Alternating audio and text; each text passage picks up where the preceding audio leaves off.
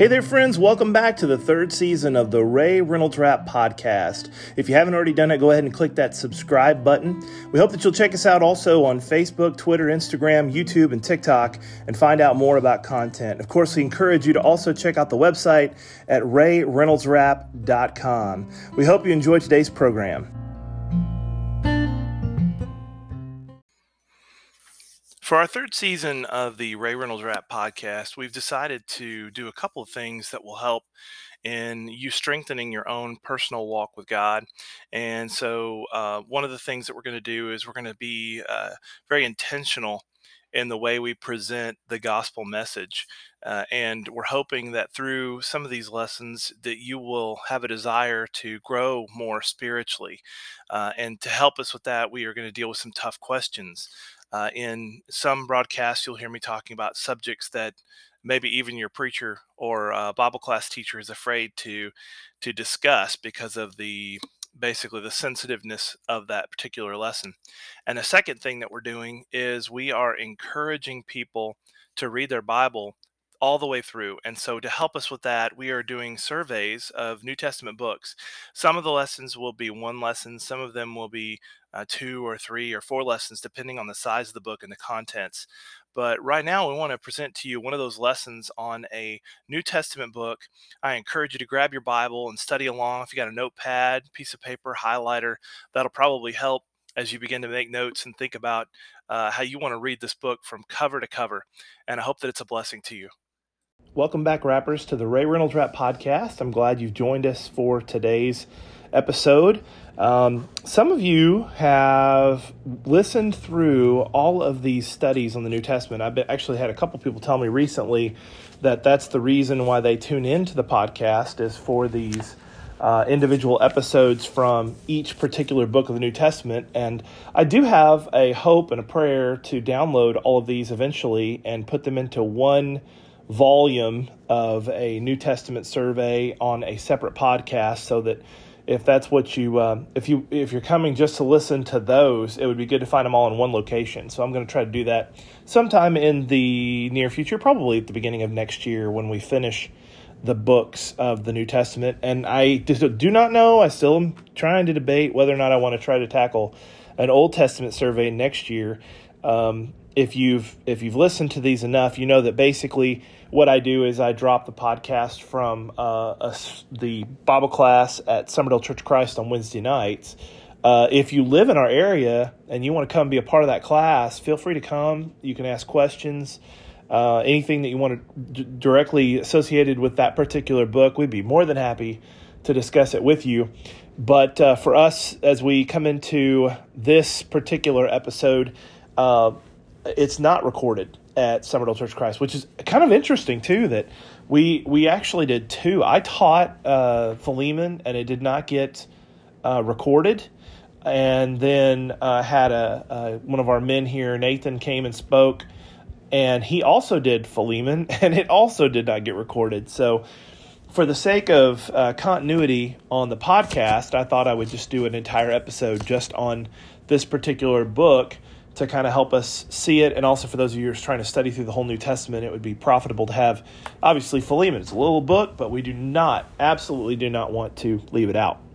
So let's get into the book itself. So I'm assuming that if you've done any research on this book, the book of Philemon, you you know that Apostle Paul is the one who wrote it. I mean, he gives he identifies himself in the first verse.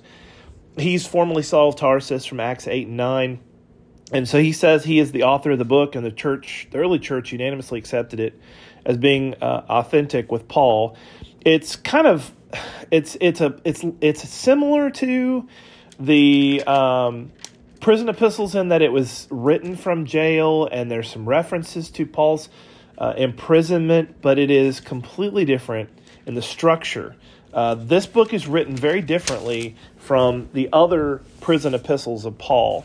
This is a personal letter, and it is meant to be an encouragement to uh, this particular man in the story, and not to a congregation, which is which is rare. Uh, now, we have read the Gospel of Luke and the book of Acts, so we kind of understand that this is something Luke has done. Luke writes to Theophilus, you know, and, and there are individuals that uh, Paul has written to, but not all of them make it uh, into the canon of the New Testament, but this one does. And so I think it's just fascinating that this little tiny book, 25 verses, makes it into our New Testament because the message was so powerful that the early church continued to circulate it and share it with other people. And I think that speaks volumes uh, to the the necessity of having it in the New Testament.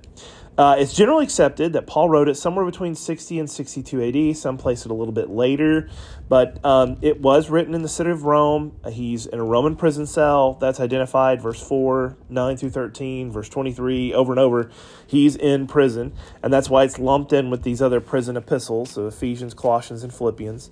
And um, he also wrote another letter to the Laodiceans at this time, and we, we see that in Colossians 4.16, but we don't have that letter Unfortunately, it was lost. But Philemon is uh, similar to uh, the book of Colossians in that a lot of the people that are mentioned here are the same. You know, Timothy, Aristarchus, Archippus, Mark, Epaphras, Luke, Onesimus, Demas. These are all guys that were with Paul at this particular time when he wrote it. So there are some connections between Colossians and Ephesians. I do believe that Paul wrote those at about the same time, but it is pretty clear that at the time he penned the letter to Colossians, he was also penning the same letter to Philemon. Same people are present. And if you know anything about the way Paul has written before, he gives a lot of credit to the people that are hanging with him and uh, helping him and, and, and, encouraging him in the time he's uh, in prison. And very, very rarely do we have more than two or three names that are the same. There's so many people coming to see him. But these two letters, almost identical in the people that are present when the letter is written. And so it is passed around and circulated to other churches. So the message to Philemon was so powerful and so essential for the church to see and to hear and to read that they wanted everybody in the church to, to get a copy of this book. Now, the letter is primarily about brotherly love and forgiveness. Now, I know I've heard so many sermons on Philemon over the years, and they always want to make it about uh, the situation between Onesimus and Philemon and the slave master thing. And I understand that is a very large part of the book uh, is this this relationship. But the book is passed around not because of the relationship between two guys. It is passed around because it is a book of forgiveness.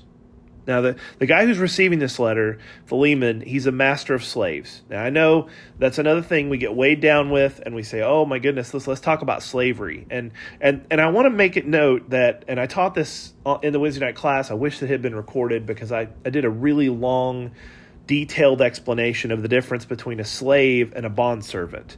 Uh, for instance, uh, a slave, someone who's taken a, a against their will or at least uh, is sold or to or purchased by someone else to be able to use for um, I'm not going to say for nefarious purposes, but they're not treated with respect. They are treated as property. But there are also terms that are used in our New Testament, like this word bondservant. And a bondservant is what Paul refers to himself as. It's the term that James uses when he talks about being a bondservant of his of his uh, brother Jesus. So this is a this is a, this is the reason why we need to understand what a bondservant is. Bondservant is someone who had had a debt to be paid or for whatever reason maybe their family was in poverty maybe their family is hungry and so the man of the house or sometimes even one of the children in the house would be uh, assigned to a household. They would basically be under the employment of that individual.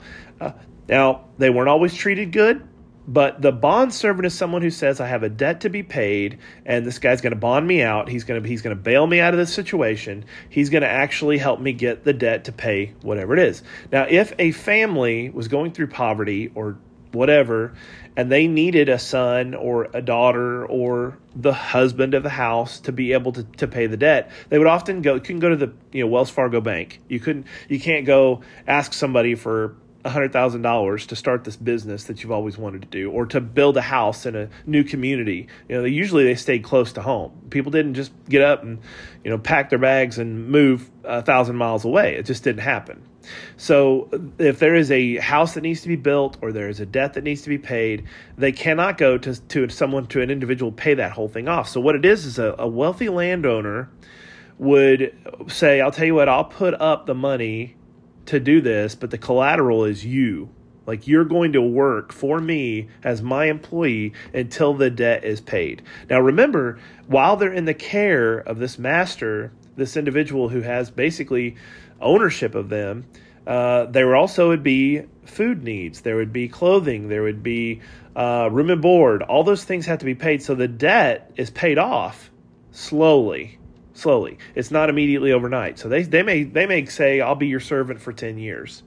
Now, back in, in Exodus and Deuteronomy, we look back through the Old Testament law, there were individuals that were bond servants who said, I, I would like to pay this bill and I need help. And the landowner says, Hey, I'll give you, uh, I'll pay the loan for you. They can just forward it to me and I'll pay it until it's done. And then you're, we'll, you'll, we'll work your debt off with me. I'll make you my employee. I'm not going to pay anything, but I'm going to pay that debt for you. And when they would do that and make that, make that commitment, the, the landowner determines when the bond is over, it's broken. And when, if a soldier or soldier or servant wanted to stay in the household, they could have their ear pierced. And so go to the door, uh, pierce their ear, and allow them to, to declare a member of that household forever. And they would stay on.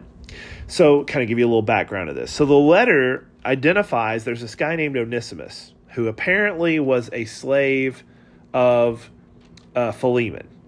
Through some some way, somehow, he ends up leaving, fleeing, escaping, we might say. I, I, think it seems pretty clear that whatever happened, it happened quickly and it happened in a way that Philemon was very angry about it. So, uh, so Onesimus is on the run. Well, in the course of time, Paul sees this as providential, that he ends up in a prison, maybe the same prison that this man Onesimus is found. And whether Paul converted him or the church had converted him, he now finds himself to be a brother in Christ. And Paul sees him as a helper in his chains. Paul's in chains. He's in, again in a Roman prison cell writing all these letters. And Onesimus is this really great guy he's met as they talk and as sometimes do i have people who decide to become a christian and they they confess their sins they say hey i've done this this this and this and i want to be covered by the blood of jesus in baptism and i immediately say hey let's do that by the way if you've never been baptized into christ jesus if you've never had your sins forgiven you need to do that immediately you know you can email me call me i'll put you in touch with somebody. Or if you have somebody in your area that you can grab uh, i can i can probably find somebody close to you that would be willing to baptize you but that is essential. So onesimus is saved now and he because of his past sins begins to confess to paul some of the things he's done and, and somehow some way philemon's name comes up. And paul's like hey i know that guy. Uh, you know, he he owes me a debt just like you owe him a debt and so uh, I don't think Onesimus puts any pressure on Paul to write this letter. I think it's all just completely Paul being, you know, con, you know, just compassionate and loving. He says, "Hey, look, I'll write the letter." And and and again, the grace and the forgiveness of Paul, it just drips from the page and inspires us to see this relationship. So let me read for you just a section here and we'll go through and talk about it together. It says, Paul, prisoner of Christ Jesus, and Timothy, our brother, to Philemon, our beloved friend and fellow laborer, to the beloved Apphia and Archippus, our fellow soldier, and to the church in your house. That's where the church met. Okay. Grace to you and peace from God our Father and the Lord Jesus Christ. I thank my God making mention of you and my prayers, hearing of your love and faith which you have towards the Lord Jesus, towards all the saints that that the sharing of your faith may become effective by the acknowledgement of every good thing which is in you in Christ Jesus. For we have great joy and consolation in your love because the hearts of the saints have been refreshed by you, brother. So he pours it on here in these first six or seven verses, saying, You know, you have been such an encouragement to me, and the church has been such an encouragement to me. So I'm about to give you a message that I hope will be received in you know, in a positive light. You know, you've you've brought joy to me, and I brought joy to hopefully to you. Listen to what he says. Therefore, verse eight. Therefore, though I might be very bold in Christ to command you what is fitting, and it's a commandment. He's giving him a, an order, if you will. Yet for love's sake, I'd rather appeal to you. So, in other words, I, I could command you to do this, but I, because I love you and I'm compassionate, I'm going to give you the chance to choose. Being such a one as Paul, the aged, and now a prisoner of Jesus Christ, I appeal for ye, for my son Onesimus, whom I have begotten while in my chains. In other words, he's he's saying he is my son in the faith, like Timothy was. And so this gives us kind of a pause, and we say it's very possible Paul converted him while he was in prison. That's our assumption, although it's not specifically said in the text. He says, uh, uh, I appeal for you, my son Onesimus, whom I have begotten while in my chains, who once was pr- unprofitable to you, but now is profitable to you and to me. I'm sending him back. That's a big, big one. You therefore receive him, that is, of my own heart, whom I wish to keep with me, that on your behalf he might minister to me in my chains for the gospel. But without your consent, I wanted to do nothing that your good deed might not be by compulsion as it were, but voluntary. He says, I'm sending him back to you. I would love to have kept him. And apparently, he knew Onesimus was willing to stay with Paul. But Paul says, No, you need to go back and you need to make this right with your brother. And what a powerful testimony to us when we have a problem with a brother or sister in Christ to go to them immediately. Paul says, I am encouraging him to come back to you to try to make this right. And as much as I'd like to keep him, as much as he'd like to stay, I think this is going to be better for you, for the church, if he comes back to your household. So, verse 15, it says, For perhaps he departed for a while for this purpose. In other words, a providential. Paul says it's providential that we just happen to come upon each other and we have a common thread through you and through Christ. It says that you might receive him forever, no longer as a slave, but more than a slave, a beloved brother, especially to me, but how much more to you, both in the flesh and in the Lord. If then you count me as a partner, receive him as if you would me. But if he's wronged you or owes you anything, put that on my account. I, Paul, am writing with my own hand. I will repay. Not to mention, that you owe me even your own self besides. So he says, you know, you you're I've I've saved you. In other words, probably converted him to Christ. He says, now here's another guy I saved. You guys know each other. Now make things right. You know, this is if he's wronged you, if he's stolen anything, which kind of implied that he has taken something or something is owed. Maybe he had several years left on his debt and he ran off, which could be punishable, big time for him, a slave. And I, w- I want to pause too and say uh, th- there is a cause for us to use this in talking about the issue of the slavery system. And, and in fact, this was a book that was heralded among Christians during uh, the Civil War and during uh, the time that we dealt with a dark time in our past where slavery was a part of our history. And I, I think, you know, everyone in our country would say that is a time period we wish we could erase, but unfortunately we cannot. That it shows the dangers of abuse and of uh, human rights violations. Straight up, just the the the. I, it's hard to believe that our country, uh, where we are now, and and we're still dealing, unfortunately, with prejudice and racism. And I've done some podcasts on that but this is the reason why this book is so powerful. Uh, it was, it, it still is, uh, in a lot of circles, used and read to say, hey, look, this shows Paul was against slavery. Now, Paul doesn't say he's against slavery, he's against the kind of behavior uh, Onesimus has done. He doesn't believe Onesimus has done the right thing, but he's saying to him, you need to look at him like a brother. So he's putting uh, some pressure applying some pressure to Philemon that you need to forgive him his debt. Now, what is that debt? We don't know. It's obviously seems to be a monetary thing. Paul says, "Hey, look, I, I, I let's settle up the bill when I get back." Um, so don't we don't want to miss that. I, I, know a lot of times people will highlight that as the number one thing. Is all it's all, the whole book's about slavery and how Paul wanted slavery to end, and uh, I don't think that's the case because Again, we're talking about a bondservant, someone who volunteered for service, someone who says, I will work for you until the debt is paid off. And those men and women were not always treated the way we see. We think of chains and whips and uh, people forced into uh, a, a type of living that was completely inhumane, and that's not the kind of relationship we see here between Philemon and Onesimus. And I think that everyone who uh, has done any research on the terrible, terrible part of our history would say it was inhuman. It was it was a disgusting, terrible, you know, injustice that lasted for entirely too long. And um, so that that You know, obviously we will we will say that here, but that is not the context of this kind of a relationship between Onesimus and Philemon. Uh, he could have been punished. He could have been added time to his schedule. If he had stolen something, he could have prosecuted him. He could have had him cast into prison. But it wasn't. It wasn't like these. It's not like a taskmaster and a slave situation.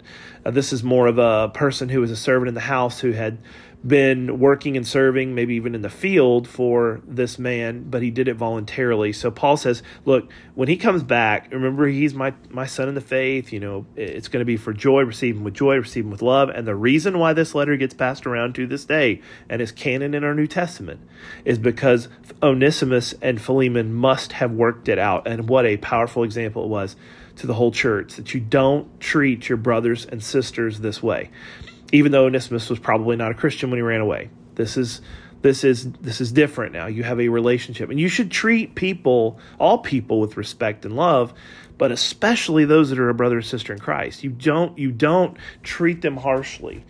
So Paul says, you know, having confidence in your obedience, I write to you, knowing that you will do even more than I say, but meanwhile also prepare a guest room for me, for I trust that through your prayers I will be granted to you. Epaphras, my fellow servant or fellow prisoner in Christ Jesus, greet you as you Mark, Aristarchus, Demas, Luke, and my fellow laborers. The grace of our Lord Jesus Christ be with your spirit. Amen. So Paul is basically saying, accept him, love him, and I'm going to be soon to uh, to check up on you. So a Philemon, Apphia, who's probably his wife, and Archippus, Archippus is probably his son, and the church that met in their house would have read this letter. They would have known that they were trying to make it right. Philemon has tremendous amount of pressure from Paul to do the right thing, and obviously he does do the right thing. And we have no, really, no way of knowing what happens after the book is written uh, we assume that there is this level of compassion and forgiveness and brotherly love that just rules the day. But Paul has a significant role in that, uh, that he's bridging the gap between these brothers and sisters, or, these brethren anyway. Um, and again, Paul is doing what he does best, mediating for the people.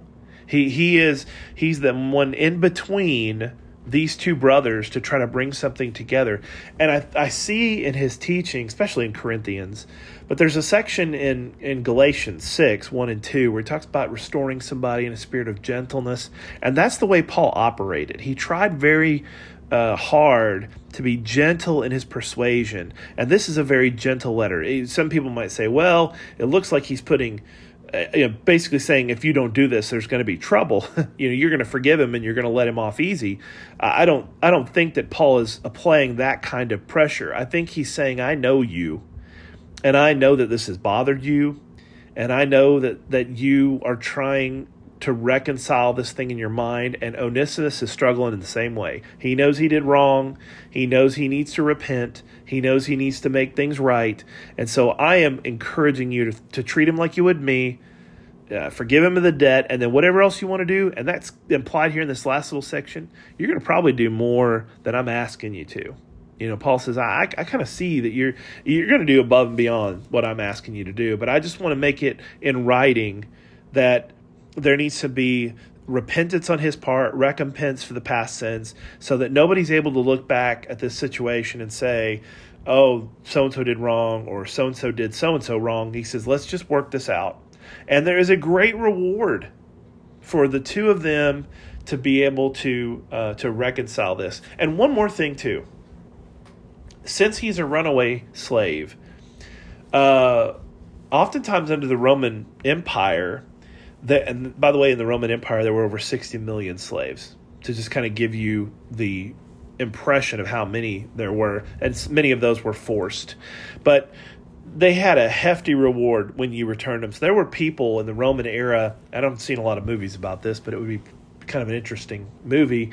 Is they had individuals that their job was to be like Dog the Bounty Hunter. they they went around rounding up people that had debts that needed to be collected, and they would take them and they would return them, and the uh, the taskmaster, slave master, if that's the relationship, or the master of the house, the landowner, or we might say someone who owns a business that is uh, put someone into their employment and they've taken something or they have abused their position, there has to be some reconciliation with the law. And so there were people that went around and found these these runaways, and um, they would try to bring them back. And Paul says, "There's no need to do that." You know, Philemon, we've we, we have worked this out here, and we there's no need to go try to hunt him down or to get him to pay back the debt. Uh, he's ready to do that. So his prayer and his relationship with Philemon uh, obviously is shown to the entire church as the way we should treat people that do us wrong. That's the gist of it. We need to have love, we need to have forgiveness, and we shouldn't have to have somebody super spiritual to tell us that. God's word is clear enough in other texts. Matthew 5 is an example, Matthew 18. Uh, I mentioned Galatians 1 and 2. We need to make things right with our brothers and sisters in Christ. And so let's do that. Let's try to keep everybody uh, in love. Let's encourage each other uh, and and push through. You know, Paul Paul is one who's endured a lot of affliction, a lot of pain, a lot of turmoil, and if he can make one little thing right, he's going to do it, and that's what we ought to do. Is try to and and you may find yourself in a position like Paul where you've got a brother and a sister that are just you know fighting it out I mean, even on social media, they're just wearing each other out, and you're like, okay, look, you guys need to get together and, and let's pray. Let's let's mediate this thing. Let's work through this thing. And uh, you may find yourself like that. You may be the Paul in a relationship. So make it right. Help them to work through it, and then when it's all said and done, give God the glory. I love this little book. It's short, like I said, it's just 25 verses, but it is powerful. And the message of, of brotherly love and forgiveness and repentance is clear and and there's a reason why it's in our New Testament. We all need to read it, and we all need to apply the same principles that Philemon and Onesimus obviously did to make things right and to be a blessing to the whole church.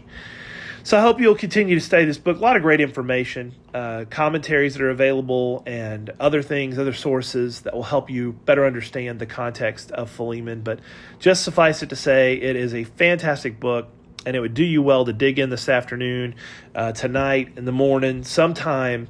Sit down and really dig and see what else you can get. Uh, there's a lot of gold in these mines, so uh, so dig in, find some little nuggets of truth that can really bless you, and go and share it with the world.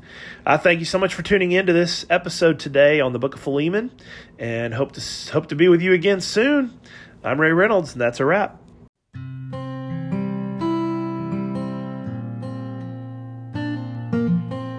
Thank you for tuning in to the Ray Reynolds Rap Podcast, and specifically this study of New Testament books. If you have a specific Bible question that relates to the material we just covered, please feel free to email me that at rayreynoldsrap at gmail.com. We want to encourage you to tune into every broadcast, follow us on social media, and get regular updates on the content. Follow, subscribe, share, and set your notifications so you don't miss any broadcasts or blogs that are posted. Check out the website for free books and Bible study materials at rayreynoldsrap.com. Hope you have a wonderful day, and may the Lord bless you as you seek to maintain an authentic life in Christ Jesus. To help you in your study of the Bible, we want to send you this Bible correspondence course. This course is non denominational, it's based on the Bible, it's conducted by mail, and it's free. To receive this course, write to Getting to Know Your Bible, P.O. Box 314, Summerdale, Alabama 36580, or call toll free 1 877 711 5214.